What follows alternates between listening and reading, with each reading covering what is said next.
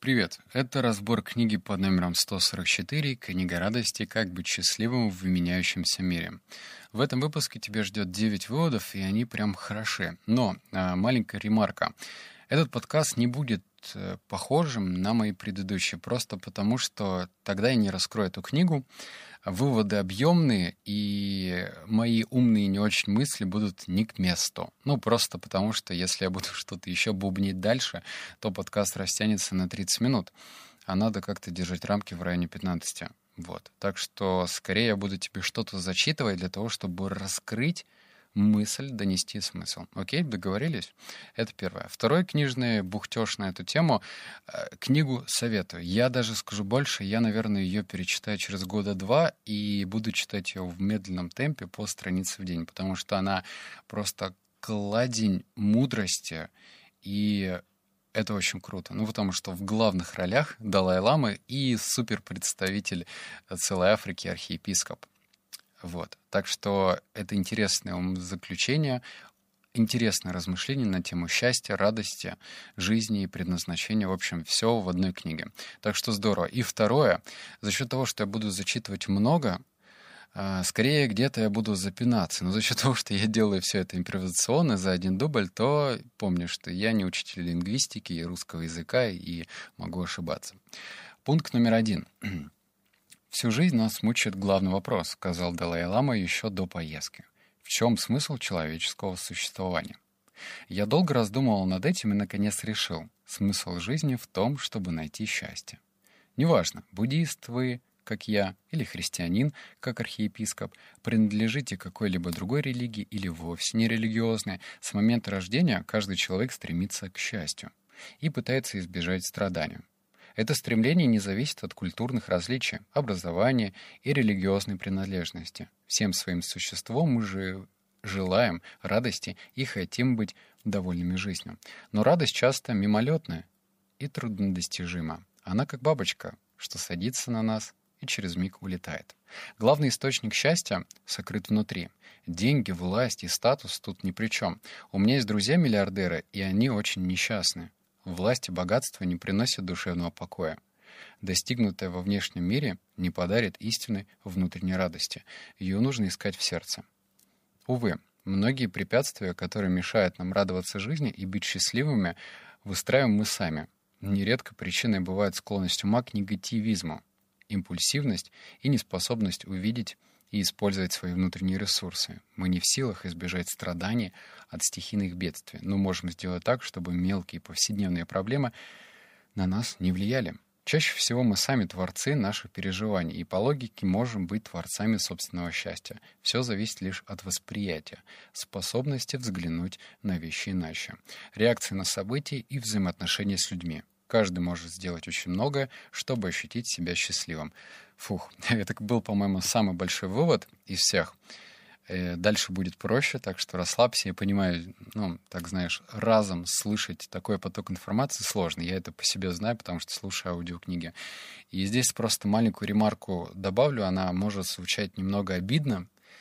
Ну, блин, какая огромная разница между умозаключениями буддистов, вроде Далай-ламы, и, увы, некоторых представителей христианства. Я имею в виду про наших попов э, из России. Что-нибудь включишь, какое-нибудь видео, где просто поп сидит и говорит, этого сжечь за то, что он гей, или что-то еще произойти. В общем, я не собираюсь размусоливать эту тему, но просто скажу, что это просто огромное отличие. Пункт номер два. Он говорит, что переживая трагическую ситуацию, необходимо ее проанализировать. Если ситуация безвыходная, беспокоиться нет смысла. В этом заключается моя практика.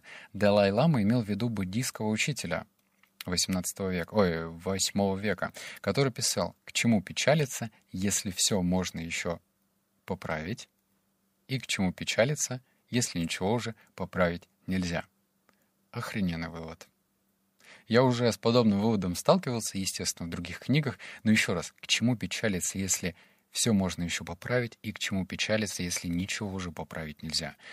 Если жить по этому принципу, то так подумать, вообще печали места не будет в нашей жизни. Умом это понятно. Увы, эмоции берут свое, и тут иногда печалишься, грустишь, впадаешь в какую-то странную меланхолию, но просто напоминай себе об этом, и, возможно, печали в твоей жизни будет меньше. Пункт третий. Допустим, кто-то вас ударил. Боль вызывает тоску и гнев. Возможно, вам хочется отомстить. Но по мере духовного роста, неважно, в какой традиции, буддийской или христианской, учитесь принимать все, что с вами случается. Вы принимаете события не как следствие своей греховности, не вините себя в том, что произошло. Вы просто понимаете, что это часть жизненного водоворота. Все... А, это все равно бы случилось, хотите вы этого или нет. В жизни раз, разворачивается неизбежно, настигает нас. Вопрос не в том, как их избежать, а в том, как обернуть их себе на пользу. Короче, это про то, что довольно странно принять, ну, точнее, понять это можно, но принять, когда тебя кто-то ударил, и ты такой, ну ладно. Сложно, да? Ну, я не знаю, как, как это Возможно, я это все буквально принимаю, но все-таки тут про это написано. И я слышал историю, что якобы там кто-то приходит к Будде, польет в него, начинает его обзывать, а Будда сидит и никак не реагирует. Ну и там какая-нибудь обязательно мудрая мысль из разряда, ну, если я не получил его подарок, ну, якобы плевок или удары, то значит этот подарок остался у него. Это сложно понимать умом. Я не знаю, как жить по этим постулатам. Нужно быть какой-то нехеровой мудростью обладать, чтобы действительно это понимать и жить по этим принципам. Я не дорос. Не знаю, как ты. Пункт четвертый. Мы сидели рядом за обедом, и мне показалось, что вам очень нравится вкусная еда. Какую роль играет в вашей жизни наслаждение мирскими удовольствиями? Я люблю еду. Без еды мое тело не смогло бы жить. Вот и ты тоже, он обратился к архиепископу. Не можешь же все время думать только о Боге. Бог, Бог, Бог. А я не могу все время думать только о милосердии. Милосердие, милосердие, милосердие. Милосердие не наполнит мой живот. Но каждый раз во время приема пищи мы должны практиковать непривязанность. Как это? — спросил архиепископ, не до конца понимая, почему Далай-лама употребил буддийский термин «непривязанность» в этом контексте и как вообще можно быть привязанным к еде. «Не есть и жадности», — пояснил Далай-лама, «а есть, чтобы выжить. Нужно всегда думать о том, как наше тело питается на более глубоком уровне». Однажды Далай-лама за обедом указал на свою тарелку с тибетским пудингом из риса и йогурта и произнес, и произнес Типичное блюдо тибетских монахов. Мне нравится. Он ел с аппетитом.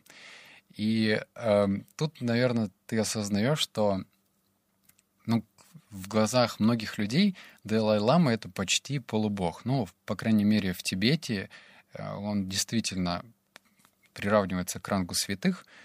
И когда этот тот же самый святой на протяжении всей книги наслаждается жизнью, в хорошем смысле этого слова. Он танцует, он улыбается, он плачет, не стесняется своих эмоций. И, кстати, там был такой момент, когда архиепископ, ну, он по вере христианин, и он разделил хлеб и налил вино. И в буддизме запрещено пить алкоголь, но Далай-лама выпил, ну, точнее, как выпил, он намочил палец и, в общем, на язык его положил это вино. Вроде как бы, чтобы не обидеть, но в то же время это же ой-ой-ой, противоречит вере. Но как, да, вот, вот это просто произошло, и ты понимаешь, что есть четкая грань. Где-то можно нарушить, где-то нельзя, но вот ранг святых. Пункт номер пять. Он большой, и последний из больших дальше будет проще. Просто здесь мне нужно донести до тебя мысль, объемная очень тема. Сейчас даже чаечку пью. Дэвинсон объяснил, что продолжительное ощущение благополучия складывается из четырех отдельных мозговых процессов. Первый — наша способность оставаться в позитивном состоянии. Логично, что оно напрямую влияет на то, ощущаем мы себя счастливым или нет. По словам двух величайших духовных лидеров современности, кратчайший путь к этому состоянию — культивировать в себе любовь и сострадание. Второй процесс отвечает за нашу способность восстанавливаться после негативных эмоциональных состояний. Больше всего меня поразило, что первый и второй процессы совершенно друг с другом не связаны. То есть один и тот же человек может уметь поддерживать положительный настрой и при этом легко впадать в мрачные чувства, с трудом восстанавливаясь после пережитого. Мне сразу стало многое понятно о себе. Третий процесс важнейший, но также протекающий независимо от остальных. Способность концентрироваться и избегать блуждания ума. Большинство практик медитации развивает эту способность. Неважно, какой метод вы предпочтете. Наблюдение с дыханием, сосредоточенность на мантре или аналитическая медитация, которую практикует по утрам Далай-Лама. Способность концентрации остается краеугольным камнем счастливого человека. Четвертый и последний отвечает за умение быть щедрым. Меня поразило, что для этого выделен особый мозговой процесс. Неудивительно, что мы так хорошо себя чувствуем, если помогаем людям, или когда приходят нам на подмогу, или если наблюдаем, как кто-то совершает добрые дела. Оказывается, научные исследования убедительно доказало, что в человеке и природой заложена тяга к сотрудничеству, состраданию и щедрости. А, на меня этот вывод произвел впечатление просто потому, что я прям представил себе метафору четырех колес. Видишь, тут четыре отдельных процесса отвечают за внутренний уровень счастья. И почему четыре колеса? Потому что если одно твое колесо либо спущено, либо с грыжей, то ехать ты нормально не сможешь. Так что, наверное, это нормально, что ты иногда себя чувствуешь хреново, в другие моменты хорошо, а потом тебе кажется, что ты вот, наконец, понял жизнь. Ну, знаешь, такие вот моменты бывают. А потом ловишь себя на мысли, что ни хрена ты не понял и вообще жизнь не повидал, и все вот это на тебя сваливается, и вот эти четыре колеса должны быть всегда в форме. Ну, в общем, это можно развивать. Вывод шестой. Раньше я много злился. Например, впереди на дороге случилась авария, я скрипел зубами и думал, кого бы пнуть. Но с возрастом стал говорить себе вот она, возможность побыть в покое. И теперь в такие моменты стараюсь подбодрить всех, кто оказался в сложной ситуации вместе со мной. Конечно, часто мало что можно сделать, но если нервничать и злиться, делу точно не поможешь. Так почему бы не воспользоваться старым, хорошим известными методами? Сосчитайте до 10. 1, 2, 3, а, а, а. Архипископ сделал вид, что на счет 10 еще сильнее разозлил его. «Быть спокойным учишься не сразу», — продолжал он. С ним, ой, с этим никто не рождается, но мы не должны злиться на самих себя. А про пробки это про меня. Я прям вообще превращался в Халка, и мне было хреновасто. Благо, я сейчас становлюсь чуть лучше, и во время пробок я слушаю подкасты, ну и как бы самообразовываюсь, то есть меня это останавливает.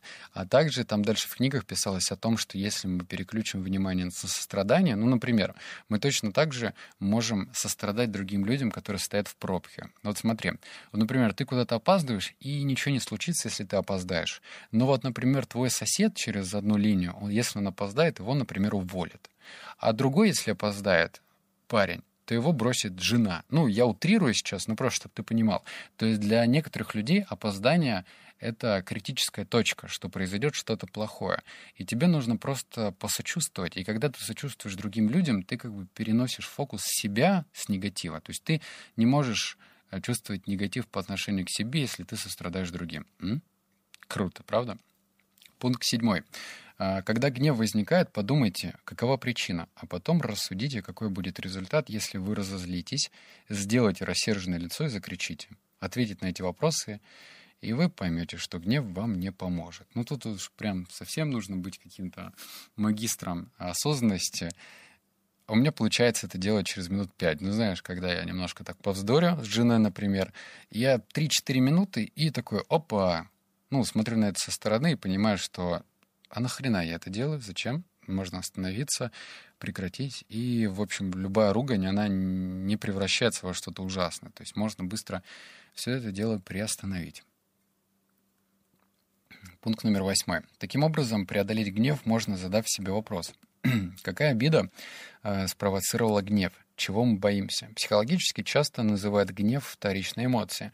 Она возникает как защитная реакция под угрозу. Но если мы сможем признать и выразить свой страх, понять, что именно нам угрожает, то и гнева удается избежать. Про внутренние страхи. То есть гнев — это производная страха. Значит, тебе нужно поработать над своими установками. То есть ты же гневаешься в пробке, но опять же, к метафоре про пробку.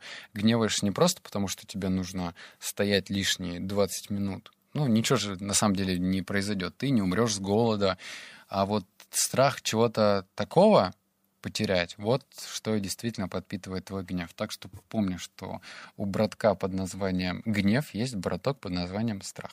Пункт номер девять. Последний, давай держимся, он тоже крутой. А, взгляд со стороны, объяснил Джинпа, это не что иное, как ключик, отпирающий все клетки ума, где томится в заключение наше счастье. Так что же это за удивительная способность, обладающая такой силой? И что это за здоровое восприятие, которое практикует Далай-Лама и архиепископ, и которое позволяет им искренне радоваться жизни, невзирая на все невзгоды? Далай-Лама говорил о способности смотреть на вещи шире и в более глобальной перспективе. Это означает, что мы мысленно отстраняемся, отодвигаем в сторону наши ограниченные интересы и понятие «я», изучая картину в целом. Каждое событие возникает, когда в одной точке сходится множество факторов. Вот слушай здесь еще раз. Каждое событие возникает, когда в одной точке сходится множество факторов. Любую ситуацию или проблему нужно рассмотреть спереди и сзади, слева и справа, сверху и снизу, минимум шести разных углов, пояснил Далай-Лама. Таким образом, наше понятие о реальности станет более целостным и полным, а реакция на проблему более конструктивной. Когда же мы последний раз в сложных и в судьбоносных проблемах смотрели на нее и слева, и справа, и снизу, и сверху, и сбоку, и с разных шести сторон? Когда? С одной стороны, хочется все это забыть. Самая простая реакция — это, ну, у русского мужика набухаться. Ну, вот побыстрее, чтобы чтобы забыться. У меня такая же была в лет 18, будучи пиздюком. И это самое простое. А чтобы после этого посмотреть на эту ситуацию со всех сторон, нужна мудрость, нужны яйца и нужно огромное мужество. Ну, потому что хочется же забыть правильно где-то кто-то над тобой издевался, или где-то ты э, почувствовал себя ущемленным. Не очень хочется вот на это все смотреть. Но с другой стороны, как только ты как бы заходишь сбоку с этой проблемой, смотришь на нее по-другому, то и, возможно, даже и преимущества какие-то сможешь разглядеть. Вот, это были 9 выводов, но сейчас я с тобой не прощаюсь, мне нужно с тобой поговорить. В общем, во втором подкасте я его уже выложил про 52 недели одержимости, ссылку ты найдешь про привычки. Я там задал вопрос касаемо формата. Я планирую э, сделать новый формат в привычках. И ну, про при, привычки, они как бы, знаешь, конечные. То есть я не могу их делать 500 штук, правильно? И там, возможно, либо в 52 недели одержимости в телеграм-канале, либо здесь я буду рассказывать про бизнес. Ну, я же строю книжный бизнес.